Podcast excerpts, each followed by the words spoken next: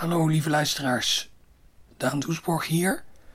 De afgelopen 56 maanden hebben jullie elke maand een aflevering van de Poëzie Podcast van mij gekregen. Daar ga ik ook gewoon mee door, maar deze maand is er door allerlei persoonlijke en professionele omstandigheden geen nieuwe aflevering. Ik ga dat volgende maand goed maken. Dan ben ik namelijk op de Nacht van de Poëzie. Die wordt op 2 oktober gehouden in Tivoli in Utrecht. Maar die is uitverkocht, dus daar kunnen jullie niet meer heen. Gelukkig neem ik mijn recorder mee en ga ik een extra lange Nacht van de Poëzie aflevering maken daar. Ik heb uh, carte blanche gekregen van de organisatie om overal in alle geheime backstage achterkamertjes rond te rennen, uh, dichters op te sporen en die voor jullie uh, dingen te laten zeggen en voordragen. Dus dat wordt denk ik heel gezellig. En bovendien vond ik dit wel een mooie gelegenheid om een van mijn favoriete gedichten met jullie te delen. Ik kan dat eigenlijk nooit laten horen omdat het heel erg lang is en eigenlijk ook heel erg uh, klassiek. Het is een gedicht van Rainer Maria Rilke. Ondanks dat het heel lang is, is het wel echt de moeite waard om het, uh, om het helemaal te horen. Want uh, het is heel erg mooi wat, wat Rilke hier doet. Hij, hij beschrijft eigenlijk de, de terugtocht van Orpheus en Eurydice uit de onderwereld. Ik zal voor de mensen die de Orpheus-mythe niet paraat hebben even kort samenvatten wat daar allemaal in gebeurt. Orpheus die trouwt met zijn grote liefde, Eurydice, en kort na hun huwelijk wordt zij gebeten door een slang en ze gaat dood. En Orpheus die uh, eigenlijk een soort, uh, ja je kan geen patroonheilige zeggen als het over uh, klassieke mythen gaat, maar Orpheus is dichter kan heel mooi zingen, want alle dichters die konden toen nog zingen. Dat is nu bepaald niet meer het, uh, het geval. Maar die, die is zo bedroefd dat zijn grote liefde overlijdt, dat hij de onderwereld intrekt en daar uh, net zo lang gaat zingen voor de god en de godin van de onderwereld, dat zij bij hoge uitzondering besluiten dat hij Eurydice weer mee naar de bovenwereld mag nemen. En ze hebben alleen één voorwaarde. Hij mag niet uh, omkijken. Want als hij dat wel doet, dan moet zij weer terug de onderwereld in. Nou, je kan dan wel een beetje raden hoe het, uh, hoe het verhaal eindigt. En in dit gedicht beschrijft uh, Rielke hoe zij dus uh, Orpheus en Eurydice samen met de god Hermes terug die onderwereld uitlopen. Zij beschrijft dat vreemde landschap en Hermes die dus als kalme boodschapper meegaat. En wat ik er heel mooi aan vind is ehm, hoe, hij, hoe hij haar beschrijft als iemand die doordat ze in dat hiernamaals terecht is gekomen, doordat zij overleden is, dat ze eigenlijk ook al volledig is losgezongen van de, van de wereld van de levenden. Eigenlijk alsof hij wil zeggen, goh, zelfs al was het wel gelukt om haar de onderwereld uit te halen, dan nog, dan had ze daar misschien niet zoveel aan gehad. Omdat, dat, omdat die wereld voor haar al, al zo vreemd was geworden, die wereld waarin wij leven. En die wereld van de doden zo vertrouwd, dat ze eigenlijk ook niet meer in onze wereld thuis hoort. Het is natuurlijk vertaald door Menno Wigman, want die kan het heel goed. En uh, hier komt hij, Orpheus Eurydice Hermes.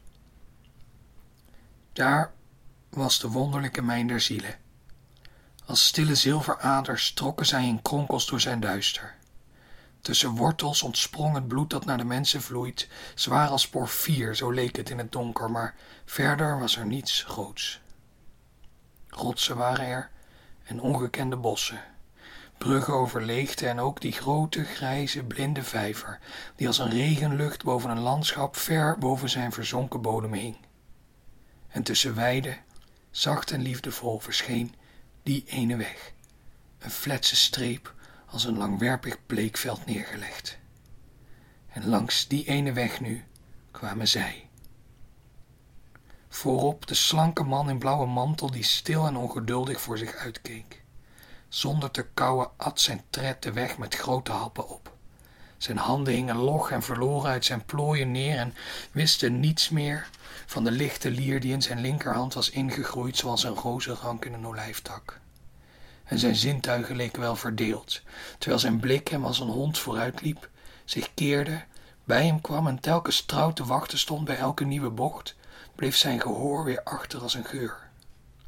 En soms kwam het hem voor als hoorde hij de verre stappen van die twee anderen die moesten volgen, heel die steile tocht. Dan weer was het zijn eigen echo maar, zijn wapperende mantel achter hem. En hij zei bij zichzelf, ze komen wel, zei het hardop en hoorde het versterven. Ze kwamen wel, al liepen ze zo traag, zo angstaanjagend stil.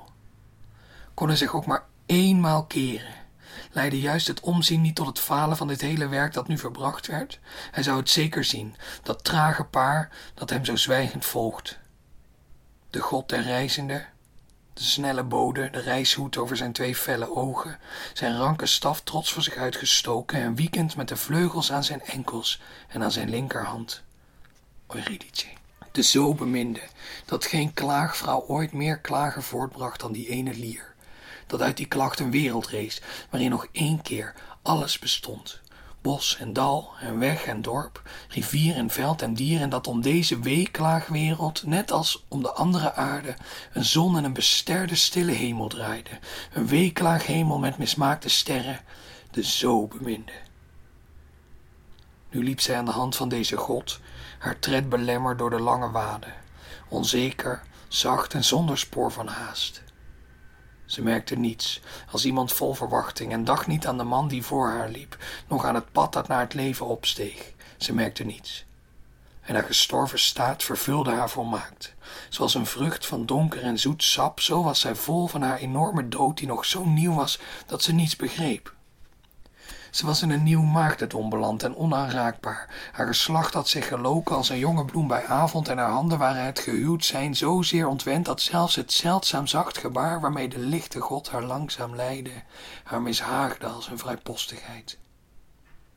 Ze was niet langer meer die blonde vrouw die door de verzen van de zanger waarde. Niet langer geur en eiland van het brede bed, niet langer nog het eigendom van hem. Ze was al losgeregen als lang haar, al weggedreven als gevallen regen en uitgedeeld als overvloedig voedsel. Ze was al wortel. En toen onverhoeds de god haar staande hield en vol verdriet de woorden sprak, hij heeft zich omgedraaid, begreep ze niets en zei ze zachtjes, wie? En in de verte, voor de lichte uitgang, stond iemand wiens verduisterde gelaat niet te herkennen was. Hij stond en zag hoe op het lange, smalle weidepad de god zich doodstil met bedroefde blik omdraaide en weer de gestalte volgde, die al terugliep langs dezelfde weg, haar tred belemmerd door de lange waden, onzeker, zacht en zonder spoor van haast. Dat was Orpheus Eurydice Hermes van Rielke, vertaling Menno Wigman. Ik zie jullie volgende maand.